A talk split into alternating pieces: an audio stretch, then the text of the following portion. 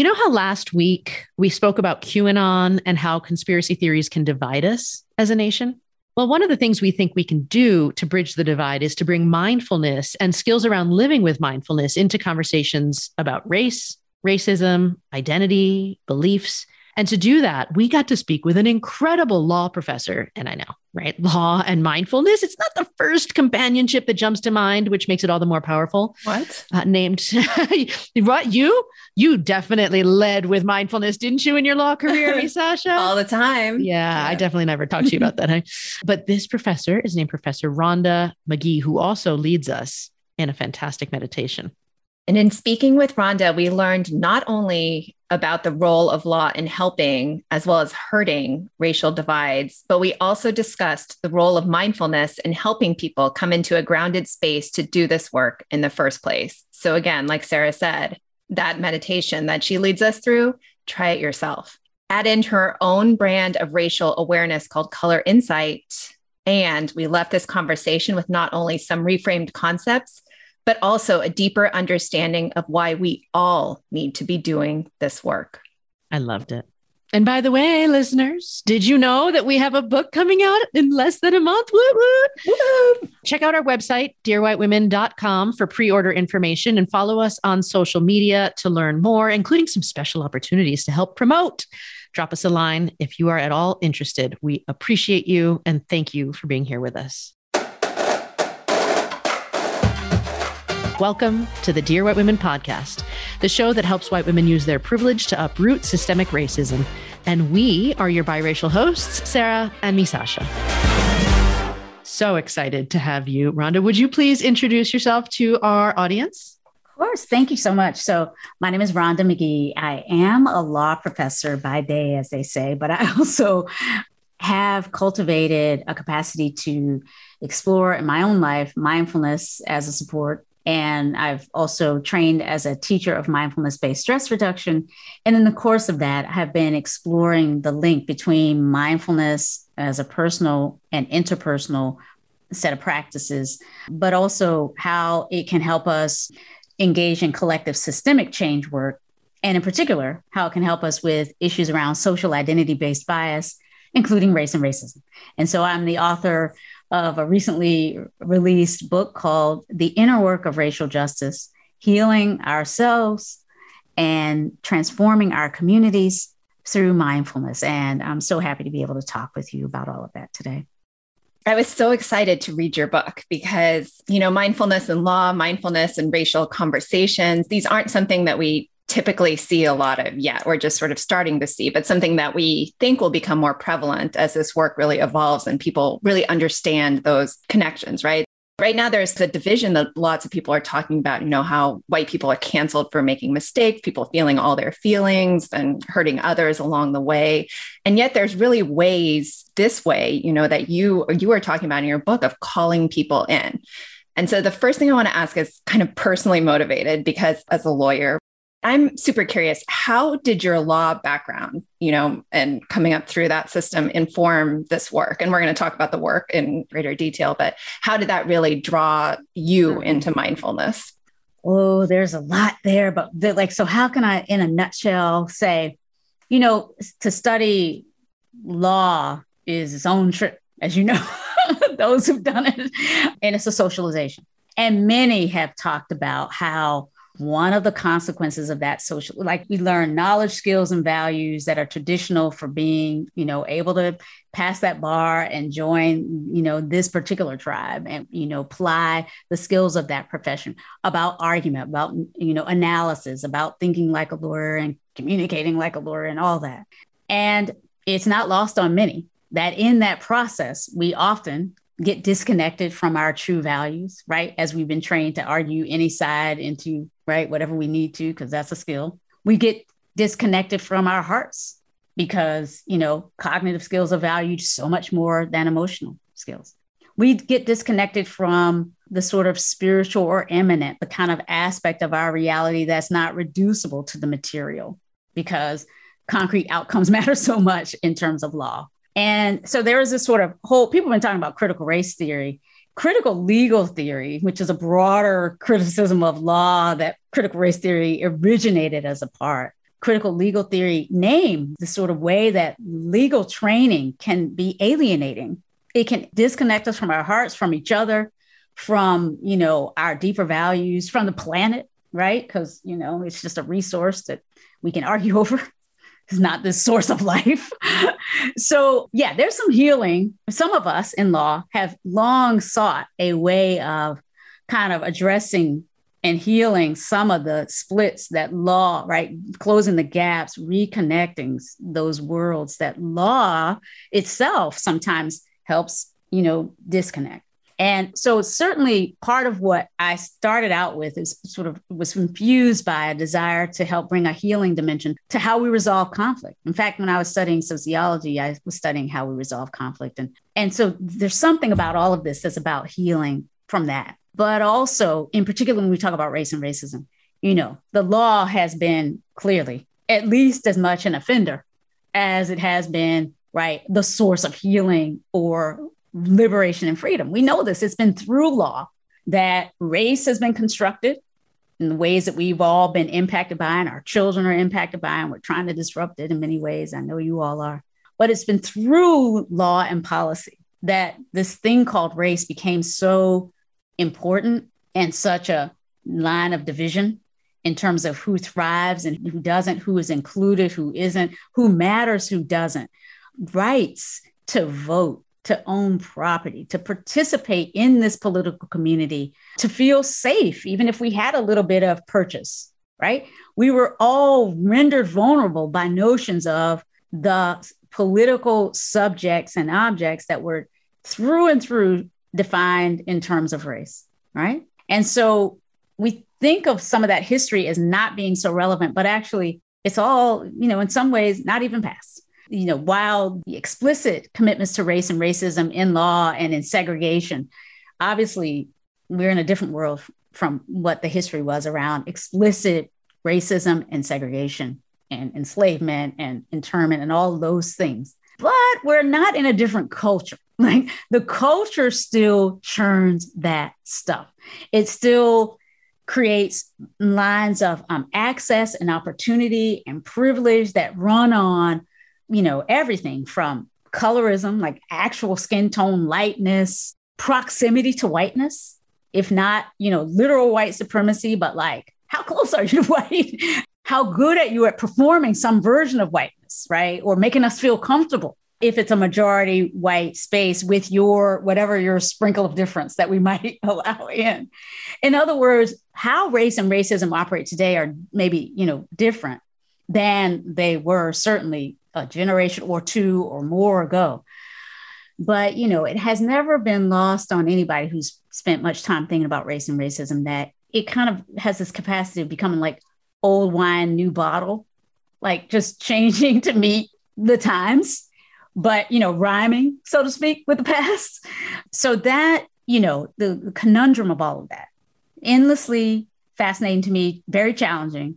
But I felt some responsibility as a law professor to help give my students better than I got, to help train lawyers who can do better than lawyers in the past around actually helping be vehicles for social transformation as opposed to just restoring and recreating the hierarchy. So that's part of why I do what I do. I'm not even a lawyer, and I think you're the coolest law professor out there. That sounds incredible. I think that's really thoughtful and helpful and healing and making progress in a way. And I wanted to ask, you know, for those who are new to mindfulness, I think what we always hear from people is, well, I don't know how to meditate. I don't know how to do this thing called meditation or mindfulness, could you please walk us through a really short version of maybe like a meditation or a how to or a breath practice? Absolutely. So let's just take a moment right here, right now, and pause. We can do this with our eyes open, we can do it with our eyes closed. There's no, it's up to us. But the invitation here is just to, for the moment, bring our attention to the sensation of being alive here, starting with perhaps feeling the feet on the floor, the body seated in a seated posture if we're sitting in a chair, and just noticing the points of contact between the body and these supports. First of all, noticing that they are supports. and just taking a moment to relax and rest. Huh. And come back home to a sense of the body in this posture. As we breathe in and out, sensing into the body as a whole, feeling the spaciousness actually, if we can allow ourselves to just notice that we are this whole body, feet on the floor, scanning up through the lower legs, upper legs, lower torso. As we breathe in and out, that region where if we're attending to it, might feel a gentle rising and falling of the belly. And then up through this region of our midsection, our upper torso, such important region for just the functioning of our bodies and our survival, digestion, breathing, feeling the heart region, blood circulating. So just breathing in and out and just coming back home to this body that has gotten us here as we continue this sort of gentle scan up through the shoulders and maybe down through the arms, sensing any places where there is tightness or any challenge, and breathing in ah, the sense of what is well within you, and breathing out the wish for well being to flow through the whole body right now. And now, as we continue to scan up through the shoulders, through the neck region, we come to this part of the body, the face, the head. Oh, so important for the external work that we do. And we often kind of hold our face some way in ways that are actually holding more tension than we realize. So the invitation is to just check it out. Is there a place where we're tight in the face? And if we're willing, maybe placing kind hands. I'm taking my glasses off, placing my hands right on the eyes with kind of kind, loving, touching, coming home, letting, inviting the facial muscles to relax, softening the eyes, breathing in and out. Huh, relaxing and releasing. And now, as we continue that scan up through the crown of the head, right through that forehead and up through the crown and over forehead, the neocortex brain is always you know, so busy organizing. In this moment, if we can allow our attention to shift to the crown of the head, breathing in and breathing out, back of the head. Imagine almost like a waterfall, cooling, attending, allowing our attention to shift to these regions we often take for granted and forget about, so important for our well being. So just gently breathing in and breathing out, appreciating this life, appreciating this body, appreciating the heart that brought you here, the spirit of inquiry, the spirit of connection that brought you here. And so, as we bring this meditation to a close, the invitation is to sense into maybe a word or a phrase that is coming up for you as a way of reflecting what this experience has been like. And maybe you might pause and ask, how might allowing moments like this, or maybe extended moments of practice like this, how might this be a support for me in this work that I want to do to help increase understanding around race and racism in these times, create a better world for my children and the children to come. So, when and as you're ready, if the eyes have been closed, we can open them and really take this kind of spirit and energy of awareness and presence right into our conversation in a way that let's just imagine we're still practicing, but now we're doing the interpersonal practice of communicating that is connected to our being alive together. Thank you for your practice. Thank you. That was amazing. You know, we read it in the book, you know, and I love how you sort of work those practices throughout the book, right? It makes it so helpful. But to have you do this for us was truly a gift. So thank you. You know, we have so many questions. So I'm just going to jump into it, you know, because in the book, you really talk about this color insight practice, right, that you refer to.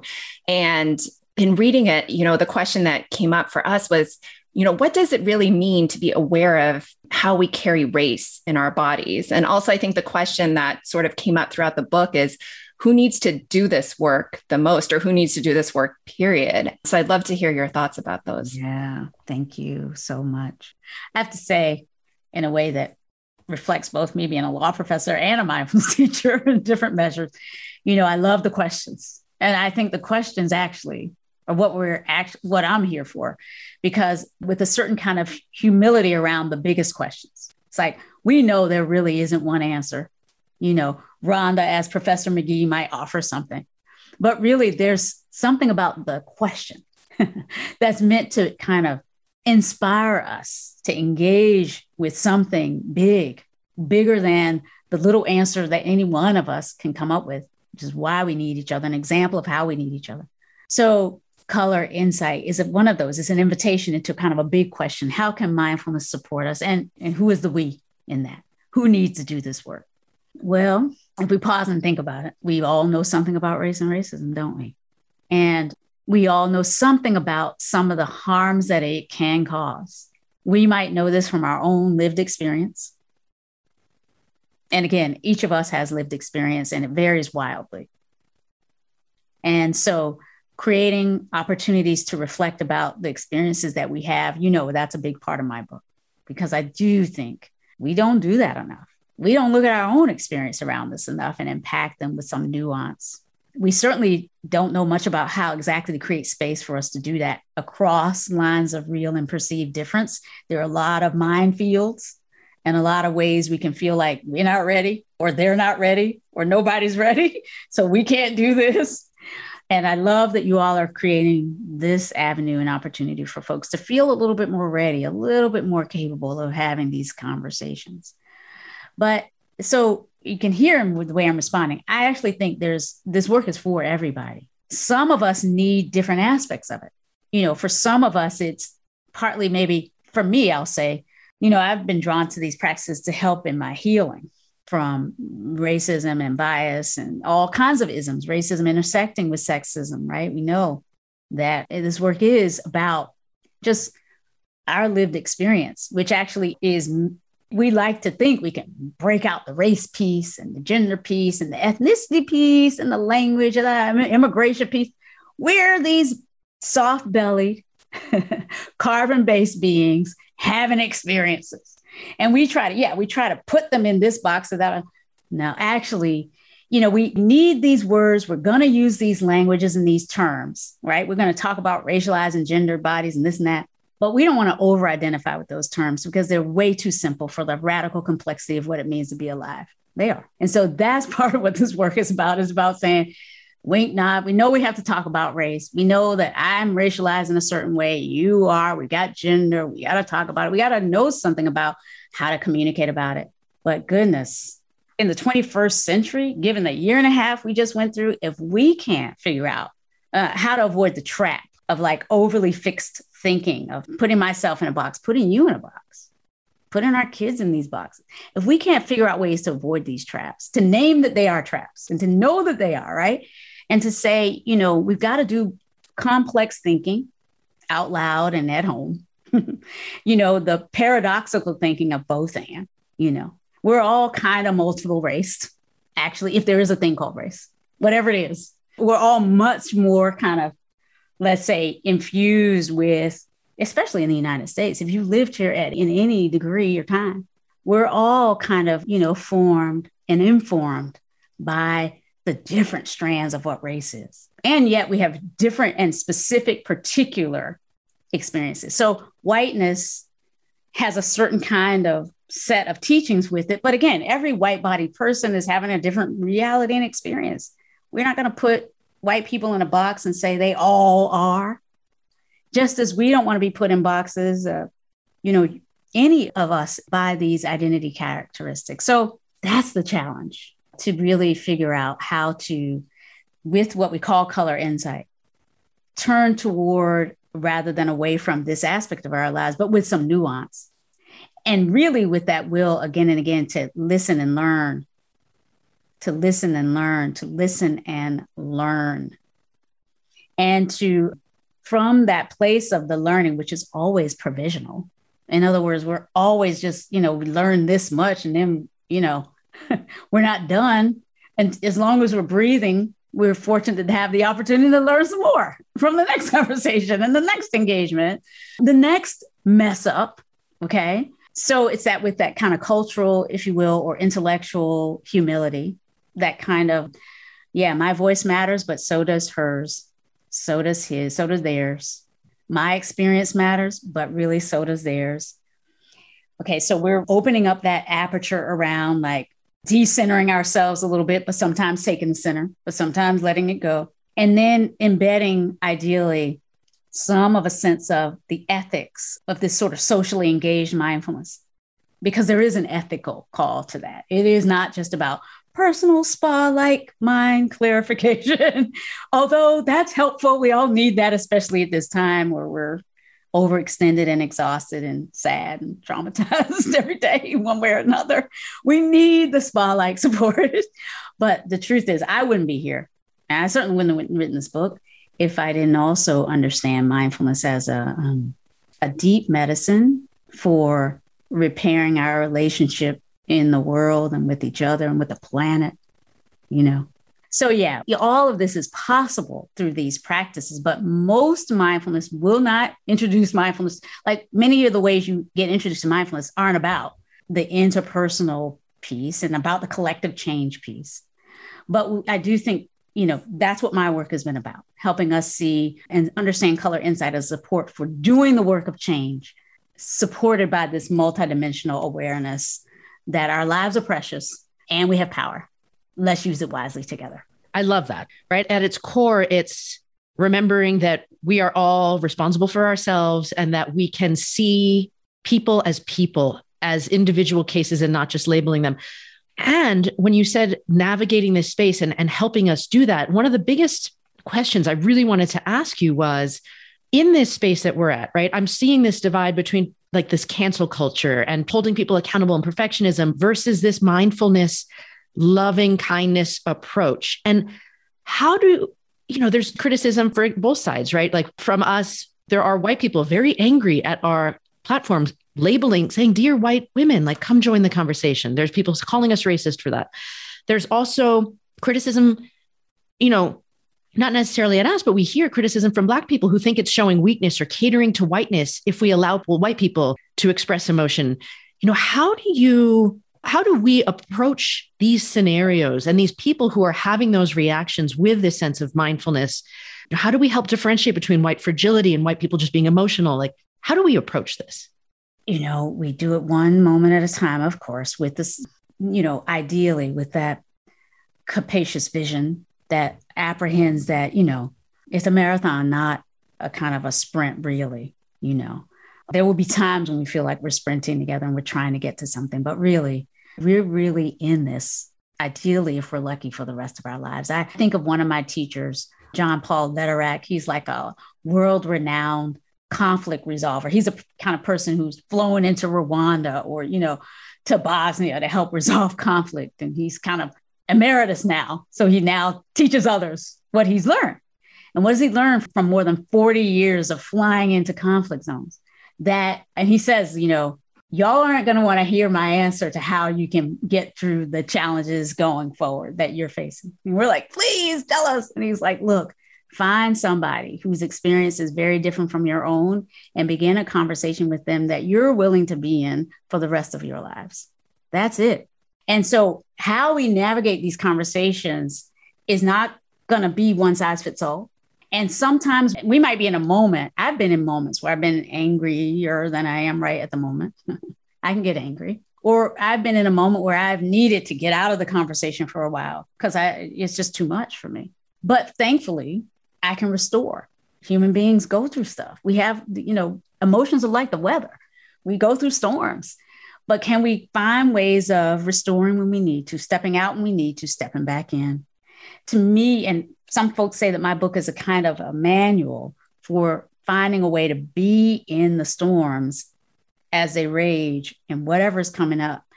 And so there's no one right answer to all of this. We're going to be, if we're looking to be loved universally, we need to find other work. We're, people are going to criticize us. That's the way of it.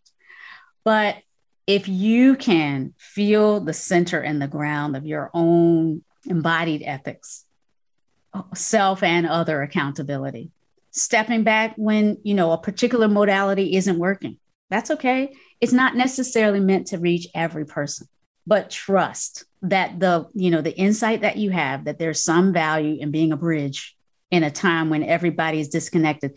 I'm just going to close this with saying, you know, I had the privilege and honor of going to South Africa and hearing from some of the, you know, teachers there who were brought together to look at how mindfulness might support healing from social injustice in a South African context. And one of the deep teachers there was just like, listen, clear. And I've quoted him in my book in several places, Baba Kadimwa. We've got to heal the separations it's not going to be easy coming in with a kind of a message of healing. And it may not be the message that we want to carry into every space. It's up to you. You know, you get to decide. Total respect. But if you're feeling called to be on the, you know, a bridge and to help heal separations, you are not alone. I think the planet is calling all of us to do that, frankly. So, you know, will it be the message that everybody wants to hear? Not always. And that's okay. Is it the message that the universe seems to be wanting us to hear? It's, let's listen for that. And if if maybe we think it is, trust and do what you're here to do. Everybody has original medicine. And certainly the medicine y'all are bringing is healing some folks and is a part of the solution. Might not be the whole solution. It's definitely a part of it. So I thank you for inviting me into the conversation with you today. Thank you so much for being here.